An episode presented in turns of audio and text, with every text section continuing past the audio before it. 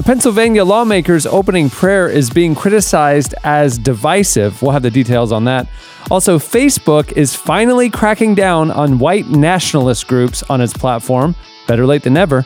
And we bring you maybe the cringiest clip ever on the internet. It's local TV anchors trying to use teen slang. That's all coming up. This is Relevant Daily. Relevant Daily. Hey everyone, I'm Cameron Strang. Welcome to Relevant Daily, where we bring you what's happening at the intersection of faith and culture. Those stories are coming up, but first, I want to tell you that today's show is brought to you by World Vision's Global 6K for Water. It's a one day event where people from all over the world walk and run 6K, not 5, in their own neighborhoods to bring lasting clean water to children in need. The event takes place May 4th. It's coming up. The whole relevant crew is running it, and we'd love for you to run it too. You can learn more about how you can get involved in your area at worldvision6k.org. Okay, to tell us about these stories, here's our senior editor, Tyler Huckabee. Hey, Cameron. Hey. So this first story is an interesting one and, kind of complicated. And the more uh, the more religious knowledge you have, the more nuanced it probably get. It comes from Pennsylvania, where the State Rep Stephanie Borowicz opened the March 25th session of the Pennsylvania House of Representatives with a prayer that has made a lot of people uncomfortable and uh, and is being, it's being criticized as divisive.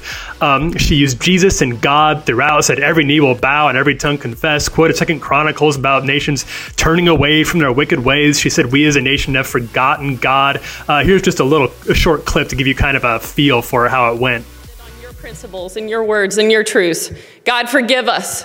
Jesus, we've lost sight of you. We've forgotten you, God, in our country.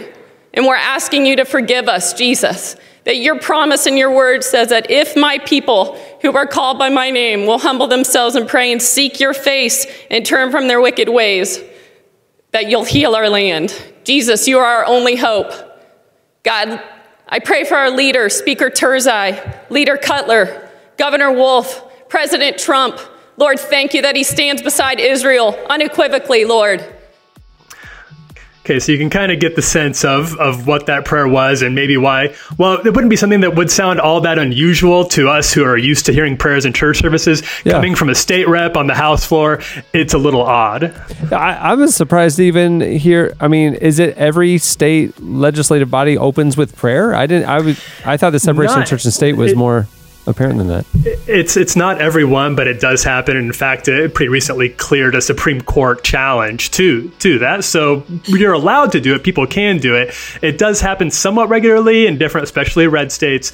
But uh, but a prayer like that's usually pretty uh, nominal. You know, a prayer for peace, a prayer that people do their jobs well, that everybody gets along. Something like this kind of stuck out, uh, not for least reason of which uh, this came right before Pennsylvania's first female Muslim representative was sworn in. So for that reason, especially with you heard that little bit about Israel at the end there, people saw it as sort of a veiled attack. Wow. Yeah. I mean, I, you're right. Hearing it through the lens of like a prayer you'd hear in church, it's not really that unusual for a Christian. No. But you're you're saying that uh, her fellow lawmakers found it said it was divisive.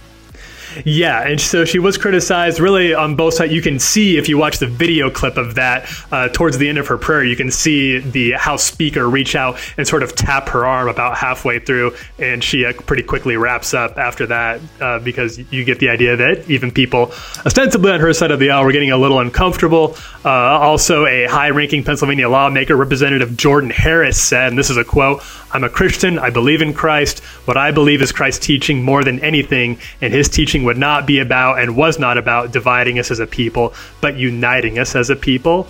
Um, and then, of course, the Muslim representative, uh, Rep- Muslim representative Johnson Harrell said, uh, it blatantly represented the Islamophobia that exists among some leaders, leaders that are supposed to represent people. Again, this is sort of an interesting one because for a lot of people, including, assumedly, uh, Representative Borowicz herself, this was not a strange prayer. She told reporters she prays like this all the time. I find that pretty easy to believe. It just calls into question what's appropriate and what's not when you're on the House floor. Yeah, interesting. Um, okay, tell us what uh, this news is coming out of Facebook. So, Facebook, at long last, uh, buckled to a lot of pressure to finally start shutting down white nationalists and white separatist groups. This has been a long time coming. They've obviously gotten a lot of criticism for uh, not a direct, but maybe sort of an indirect role in propagating very violent, very dangerous types of ideologies.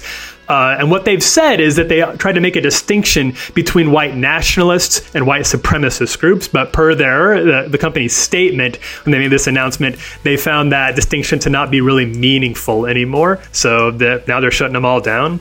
Uh, what, is there any reason now? I mean, uh, obviously, white nationalism uh, has been prevalent on their platform for years. Mm-hmm. Uh, did they say any reason that this was it the recent shootings that prompted it?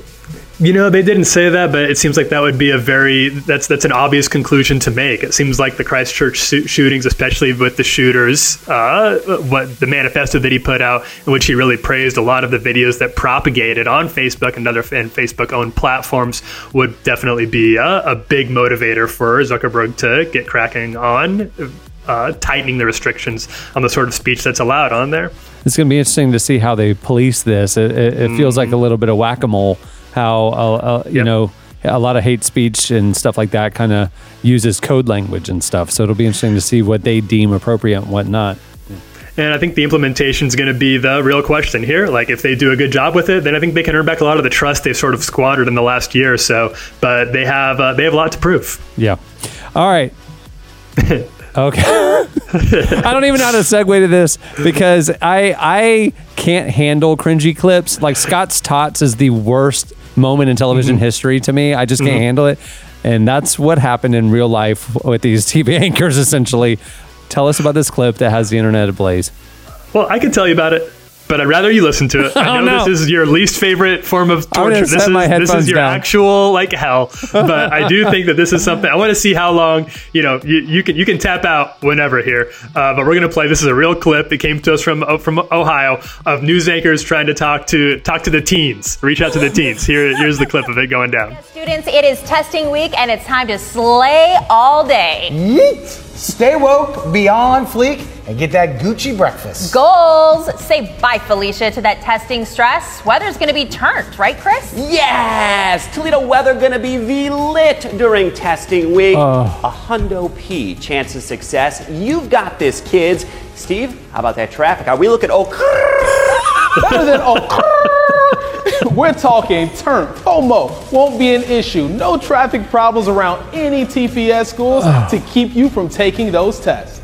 So get a good night's sleep, do your best. In fact, be extra, extra. Ah. We here at uh, WTOL are V proud of you. Good, good luck, luck, on, your, your test, TPS students. students. Oh my goodness. Oh at some point you just got to know your audience. I, think, I don't know. There's a lot of teens checking into the morning, trying to figure out what the morning traffic situation is.